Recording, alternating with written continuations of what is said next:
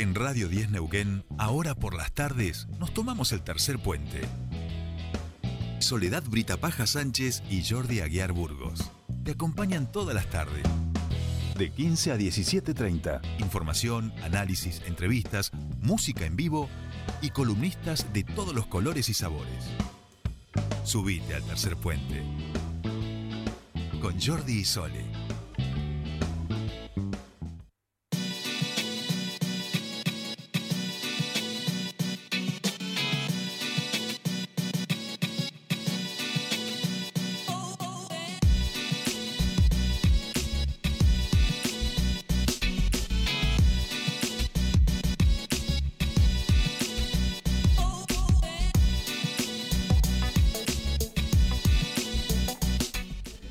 Seguimos 16 y 22 eh, minutos y nuestros entrevistados, eh, cuando hemos abierto la puerta, nos hemos dado cuenta y hemos dimensionado el calorraco, calorraco que está haciendo afuera de este estudio y yo sigo teniendo algunos problemas con el micrófono. Eh, Ay, yo te lo había tratado de, no, no, ahora estoy de presentador de televisión en este momento, ahora lo vamos a, arreglar. Cosas del vivo, Sergio, usted sabe de estas cosas. que venimos con el micrófono, sí, está de cantante ahora. Le vamos a dar la bienvenida a nuestro invitado del día de hoy, eh, a nuestro piso. Bueno, muchísimas gracias por haberte acercado hasta aquí. No, muchas gracias a ustedes por, por invitarme. siempre habíamos hablado por, por teléfono. Por, teléfono. Es un gusto estar acá eh, con ustedes, así que a disposición para, para lo que quieran charlar. Bien, bueno. Eh, Sergio Novoa, legislador provincial. Eh, la idea es un poco, es, relajado, eh, es poder conversar justamente de este balance, en, tu caso más el trabajo legislativo, pero bueno, fue un año también electoral eh, y nosotros decimos, alguien que, sabe mucho de los medios, con lo cual también vamos a aprovechar ese, ese lado y en principio preguntarte, bueno, ¿cuál es el, el balance? Eh, que, que, realizás desde lo legislativo. Fue un año atípico, por esto que decíamos, un año de elecciones, pero también fue un año movidito donde empezamos a tener esta nueva normalidad eh, y de la virtualidad pasaron otra vez a la presencialidad allí en la legislatura, ¿no? Sí, creo que fue un año interesante. Primero, hay que decirle a nuestra audiencia que eh, la legislatura de la provincia de Neuquén está hecha muy a la medida del oficialismo pocas posibilidades tienen la oposición, más allá de que mancomunen esfuerzos, de poder presentar proyectos de ley, sobre todo que les sean incómodos al oficialismo. Aclarado esto, fue un año en el que tuvimos debates muy interesantes. Ustedes recordarán aquel debate por el endeudamiento que le costó mucho al partido gobernante poder imponerlo. Fue después de mucho debate y al menos nos permitió poner sobre la mesa una discusión que hace mucho tiempo venimos dando alrededor de que es necesario que esta provincia comience a interrumpir ese circuito de la bicicleta de deuda permanente y, ponga en valor eh, eh, ese superávit que le permiten sus recursos eh, en función de no hipotecar el futuro de neuquinas y neuquinas. Pero también cuando votábamos el último presupuesto veíamos que una ley de la legislatura como el fondo anticíclico por primera vez va a tener fondos que, a los cuales darle algún destino y me parece que eso es una cosa bastante interesante. Y, bueno, en mi caso tuvimos una comisión que me toca presidir, que es la de Asuntos Laborales y Legislación del Trabajo, que fue muy movida, muchas discusiones. Tuviste un final del año intenso. Intenso. De hecho, esta semana tuvimos, incluso esta semana, cuando las demás comisiones no, no funcionaron, funcionó la Comisión de Trabajo. Eh, y la carrera sanitaria, la carrera profesional sanitaria dio mucho que hablar y todavía va a dar que hablar porque no, no es una ley eh, que en algún momento pusimos a votación, no tuvo el acompañamiento de la mayoría de los diputados y después apareció esta figura nueva del desarchivo que también provocó nuevas discusiones, así que el año que viene, en el 2022, seguramente se seguirá discutiendo este tema. Pero creo que fue interesante, sobre todo eh, esta herramienta del funcionamiento remoto, como vos decías, que, durante un tiempo tuvimos que utilizarla y, nos vino muy bien y en la última etapa ya con la presencialidad se veía bastante más normal la, legislatura. Claro. Has, dicho uno de los temas que me parece que, ha atravesado también eh, esta gestión y que, y que va a ser relevante el año que viene en, el recinto este, deliberativo de, la provincia, que tiene que ver con, los endeudamientos provinciales, digamos, ¿no? Eh, una provincia que ha ido, por supuesto, corrigiendo su presupuesto a lo largo del año en función eh, de la salida de la pandemia y sobre todo también del crecimiento tan importante que está teniendo este, el desarrollo hidrocarburífero, particularmente los no convencionales, eh, pero también un gobierno que permanentemente usa la herramienta del endeudamiento y una provincia que cuando uno mira los números, allí se, eso se cristaliza, digo, ¿no? En términos de, lo que tenemos en endeudamiento provincial es elevado con respecto a otras provincias. ¿Va a ser tema el año que viene seguramente el legislativo? Seguramente, mira, eh, nosotros tuvimos la presencia hace poco de las autoridades del EPEN, eh, a partir de la discusión del convenio colectivo de los trabajadores eh, de la empresa provincial de energía, y, ellos dieron un dato que a propósito de discutir un nuevo endeudamiento, como se discutió ahora, hace una semana nada más, eh, ese endeudamiento de 62 millones de dólares que, pidió Gutiérrez eh, para el anillado norte eléctrico de nuestra provincia, que es una obra por supuesto con la que estamos absolutamente de acuerdo, pero cuando hablábamos con Pancho Zambón y con las demás autoridades del directorio de Lepen, nos decían que desde el año 2007 hasta el presente habían hecho una inversión en toda la provincia eh, de poco más de 60 millones de dólares. Entonces, ahí yo dije, ¿cómo? Durante todos estos años, todo lo que hizo Lepen, que fue mucho, 60 y algo millones de dólares y ahora para esta obra 62 millones de dólares.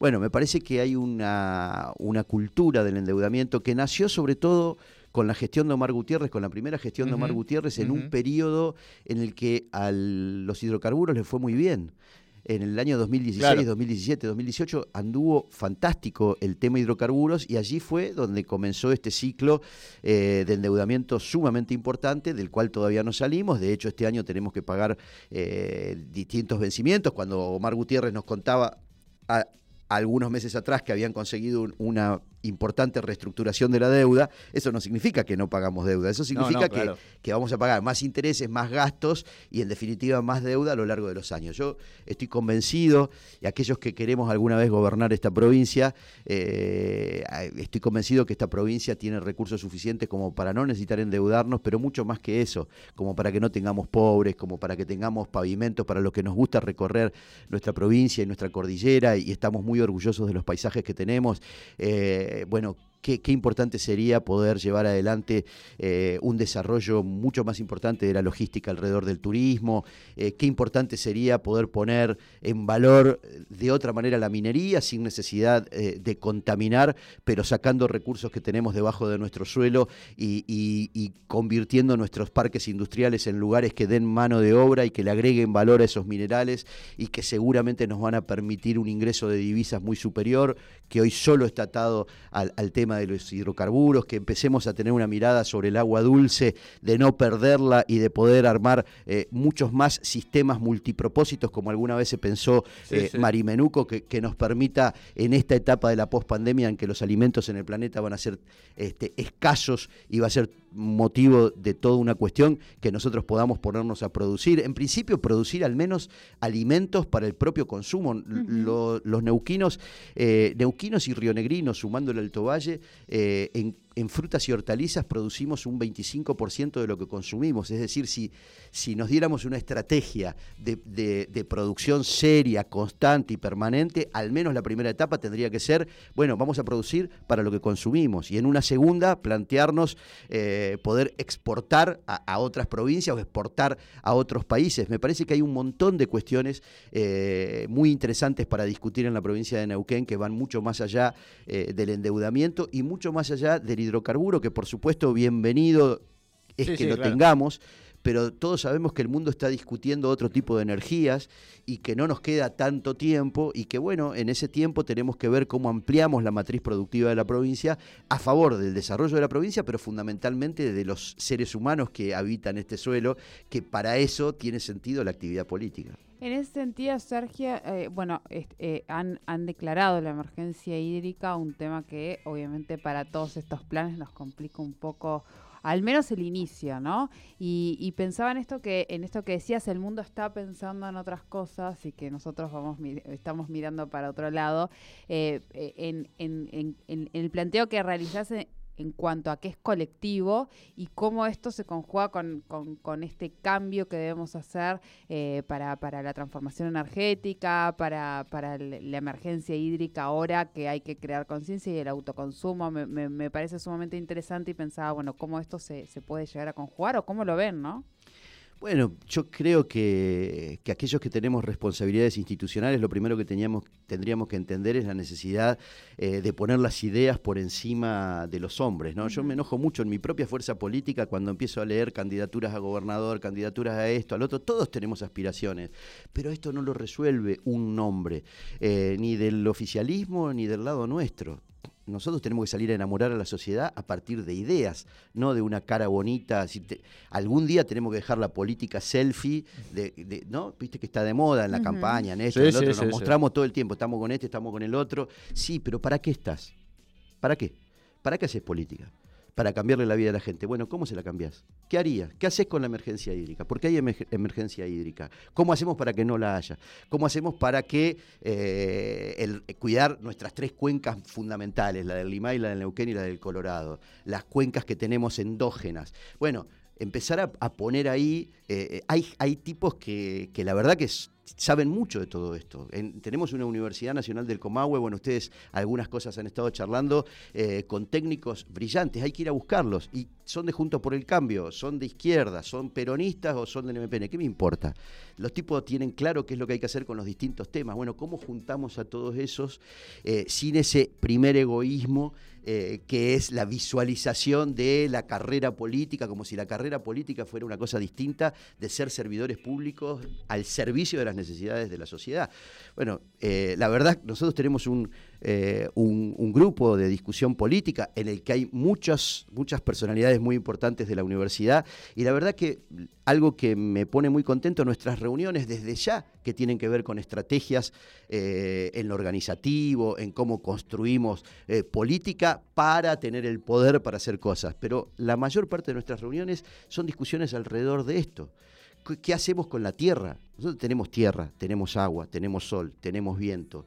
Bueno, cómo desarrollamos mucho más las energías que puede desarrollar esta provincia, cómo contribuimos ante la crisis energética con los problemas que tiene la República Argentina en, materia energética. Eh, cómo, a mí un, un tema que me preocupa, eh, como, como alguien que nació en esta región y que me desarrollé toda mi vida acá, más allá de los años que me tocó estar afuera justamente por funciones eh, políticas, ¿qué hacemos para no seguir loteando o perdiendo tierra con verde. Si algo hacía lindo el Alto Valle de Río Negro y Neuquén, era tener árboles y, tener esa cosa que vos veías cuando llegabas del avión que ahora se empieza a perder. ¿Por qué no crecemos hacia la barda? ¿Por qué no le buscamos la vuelta para que todo lo que tenga que ver con loteos, con nuevos planes de vivienda, sean hacia esos lugares eh, sin perjudicar a aquellos donde ya hubo trabajo humano que fructificó y al que hay que jerarquizar? Hay que discutir dentro de poco eh, las concesiones de las represas hidroenergéticas en la provincia. Esto comienza a vencer dentro de muy poco tiempo. Me imagino que algunos estarán pensando qué hacemos, renovamos, no renovamos, pasa al Estado, no pasa, eh, qué hacemos con los cánones. Yo digo, ¿por qué no aprovechamos ese momento para ver qué hacemos con con las represas en función de esta producción que estamos necesitando, eh, en función de desarrollar más la acuicultura. Nuestra provincia podría producir muchísimas más truchas de las que produce y hay un mercado interesantísimo.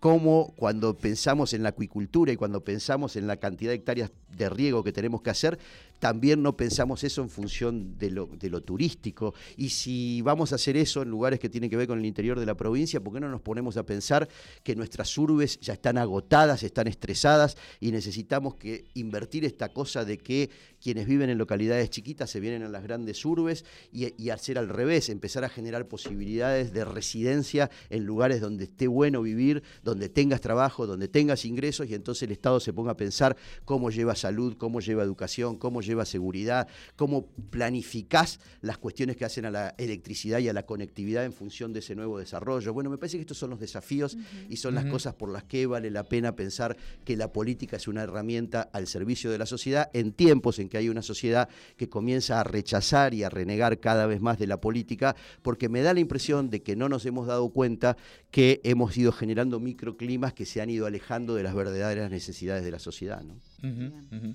Eh, Sergio, yo no sé si has salido recién de la discusión con los compañeros, pero estás afiladísimo, has venido, ¿viste? digo, venís con los temas, digo, muy, eso está, está muy bueno, pero además porque nos abre a, esto que vos decías, digamos, ¿no? Eh, y que me parece que está muy bueno también, y por eso queríamos también eh, charlar con vos, que es salir un poco de algunos debates en los que parece que estamos todo el tiempo metidos y que son los centrales, pero en realidad los centrales se terminan yendo por otros lados, ¿no? Y, eso creo que es fundamental, sobre todo cuando la, empiria, digamos, eh, la evidencia nos muestra que algo estamos haciendo mal, por lo cual hay una sociedad más descreída, por lo cual, digo, además de las condiciones materiales, algo no estamos haciendo bien, que la política no logra eh, eh, resolver los problemas y generar este marco de de confianza en la, en la, clase política y en aquellos que uno eh, vota y que después lo, representan. Es algo que también tiene que ver con lo global, digo, ¿no?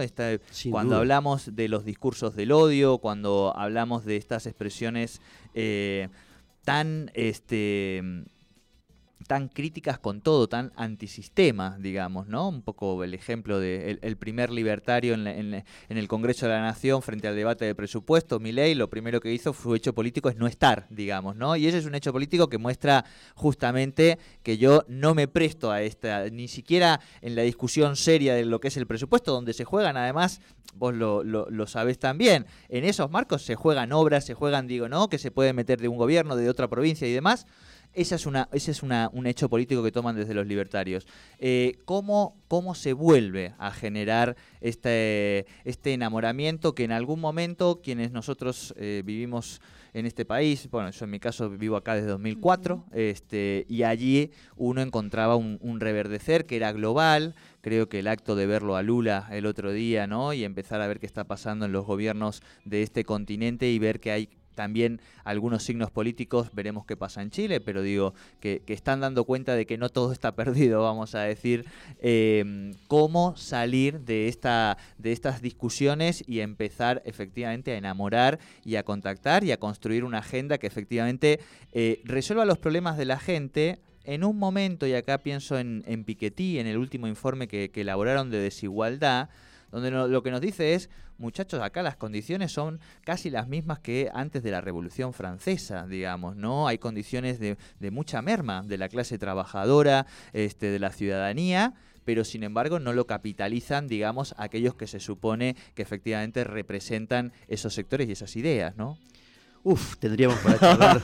tenemos, tenemos, tenemos. Por eso te invitamos a piso. Tendríamos para charlar un montón. Eh, lo primero que, una de las tantas cosas que nos deja la pandemia es entender que hay un mundo y que todos somos parte de ese mundo. Y que es ese mundo que tenemos que cuidar y es ese mundo que tenemos que tratar de entender. No hay políticas mágicas ni nacionales, ni provinciales, ni municipales que no se inscriban en lo que le está pasando al mundo. Eso es lo que nos mostró la pandemia. Y alguna vez, cuando comenzamos a estudiar el fenómeno de la globalización, se globalizaba la economía, se globalizaba la cultura, se globalizaba la comunicación, eh, nos dimos cuenta que algunos señores en, un tablero resolvían que todas las bolsas del planeta un día les iba mal. Entonces le iba mal a la bolsa de Tokio, le iba mal a la bolsa de Nueva York, a la bolsa de Buenos Aires, a la, bolsa de San Paulo. ¿Cómo pasa esto? Y así fuimos viendo un montón de episodios eh, que nos demostraban que el planeta tenía sacudones muy fuertes y eran de todo el planeta. Ahora bien, ¿cómo nos organizábamos políticamente nosotros para poder afrontar esos desafíos que nos planteaba la globalización? Lo hacíamos localmente, lo hacíamos con fronteras, nos organizábamos fronteras adentro. Y ahí se empezó a producir un primer desfasaje. Es decir, la organización política a fronteras adentro no, no nos permitía poder contender en serio y poner en tensión el verdadero poder que había en el planeta. Por eso, cuando vos hablas del año 2004, de esa, de esa etapa eh, de cierto sincronismo en los gobiernos de América del Sur, ¿qué pasaba? Que toda una región, más o menos, comenzó a trabajar en una misma sintonía en una sintonía en clave de autonomía, de soberanía, de independencia, y fue un muy buen momento para nuestra región, momento que además lo podías medir en calidad de vida de sus habitantes, lo medías en, índices de salud, en índices de natalidad, etcétera, etcétera, porque además estas cosas son así, es decir, no te va bien porque decís que, que Lula habla bonito o que Néstor Kirchner era un fenómeno, no, a la sociedad le fue bien. En la, en la primera etapa de Néstor Kirchner pudimos llevar adelante un proceso de desendeudamiento de nuestro país que nos permitía tomar las decisiones que queríamos tomar en función de nuestro propio interés. Entonces, eh, me parece que no puede dejar de observarse ese mundo, pero ese mundo que además cambió muchísimo al calor del irrefrenable avance de las tecnologías. Es decir, hoy hablabas, hoy mencionábamos el, el término medios. Bueno, para quienes hemos trabajado en esta función de ser mediadores entre el acontecimiento y quien recibe eh, la información de lo que sucedió, aparecieron los bytes, apareció la era digital que vino a convertir a los propios ciudadanos muchas veces eh, en hacedores de la información. Y esto comenzó a generar situaciones que no sé si fueron suficientemente leídas y a tiempo por aquellos que tienen que tomar decisiones eh, eh, eh, en la materia y, pasan cosas, algunas buenas y otras no tan buenas. y esas no tan buenas son ciertos señores o señoras este, que son capaces de decir cualquier barbaridad a través de las redes de cualquiera, sin información, de generar fake news. Y estas fake news muchas veces son repetidas por los medios analógicos tradicionales, porque cuando nos venden el tema de las redes como ahora hay más democracia, porque cualquiera puede decir lo que quiera, lo que se nos oculta es que en realidad los principales jugadores en el mundo de las redes son los mismos que antes lo hacían a través eh, de los canales de televisión, de las agencias de noticias, de los diarios, digamos. E, ese ochenta y pico por ciento mayoritario de la circulación de mensajes eh, sigue siendo resuelto por los mismos. Entonces, no hay ni tanta pluralidad ni tanta democracia. Lo que sí hay es poco freno para lo que se dice y entonces este, se pierde de vista que muchas veces con algunas cosas se puede herir a, personas. Eh, el, fenómeno más extremo es la cancelación, digo, ¿no? Por ponerlo, odio. Tal cual. Entonces, este, me parece que todo este complejo eh, hay, que, hay que analizarlo y hay que resolverlo a favor eh, de políticas públicas mucho más inclusivas y que sobre todo estén de acuerdo a las necesidades de la sociedad. A ver, hablábamos de la provincia de Neuquén. ¿Cómo puede ser que en esta provincia tengamos los índices de pobreza y de indigencia que tenemos? Hablamos de que por fin hemos puesto en valor nuestros ríos. Y es cierto, y son hermosos. Los paseos, recorrer el río Limay. yo vivo en un barrio, eh, yo vivo en Rincón de del otro lado. al lado del Parque Agreste, del río Neuquén, de las Bardas. La verdad que es fantástico. Ahora, recorramos la cantidad enorme de asentamientos que hay sin luz, sin, sin gas, sin gas. En, un día como hoy, en un día como hoy, ¿no? Donde tenés calor, donde vas a tener granizo, donde vas a tener lluvia, digamos, ¿no? Que es un día cualquiera de Neuquén, en definitiva. Esto, es, esto es una, un cachetazo al sentido común y es lo que tenemos que lograr resolver. Quienes viven en la zona sur de nuestra provincia, mucha gente que vive en San Martín de los Andes tiene problemas con el gas que llevamos años sin poder resolverlo. No, no podemos resolver a quienes viven en zonas más alejadas la necesidad de leña, tienen faltante de leña con lo importantísimo que es la leña para esos lugares. Bueno, ¿qué, qué estamos esperando para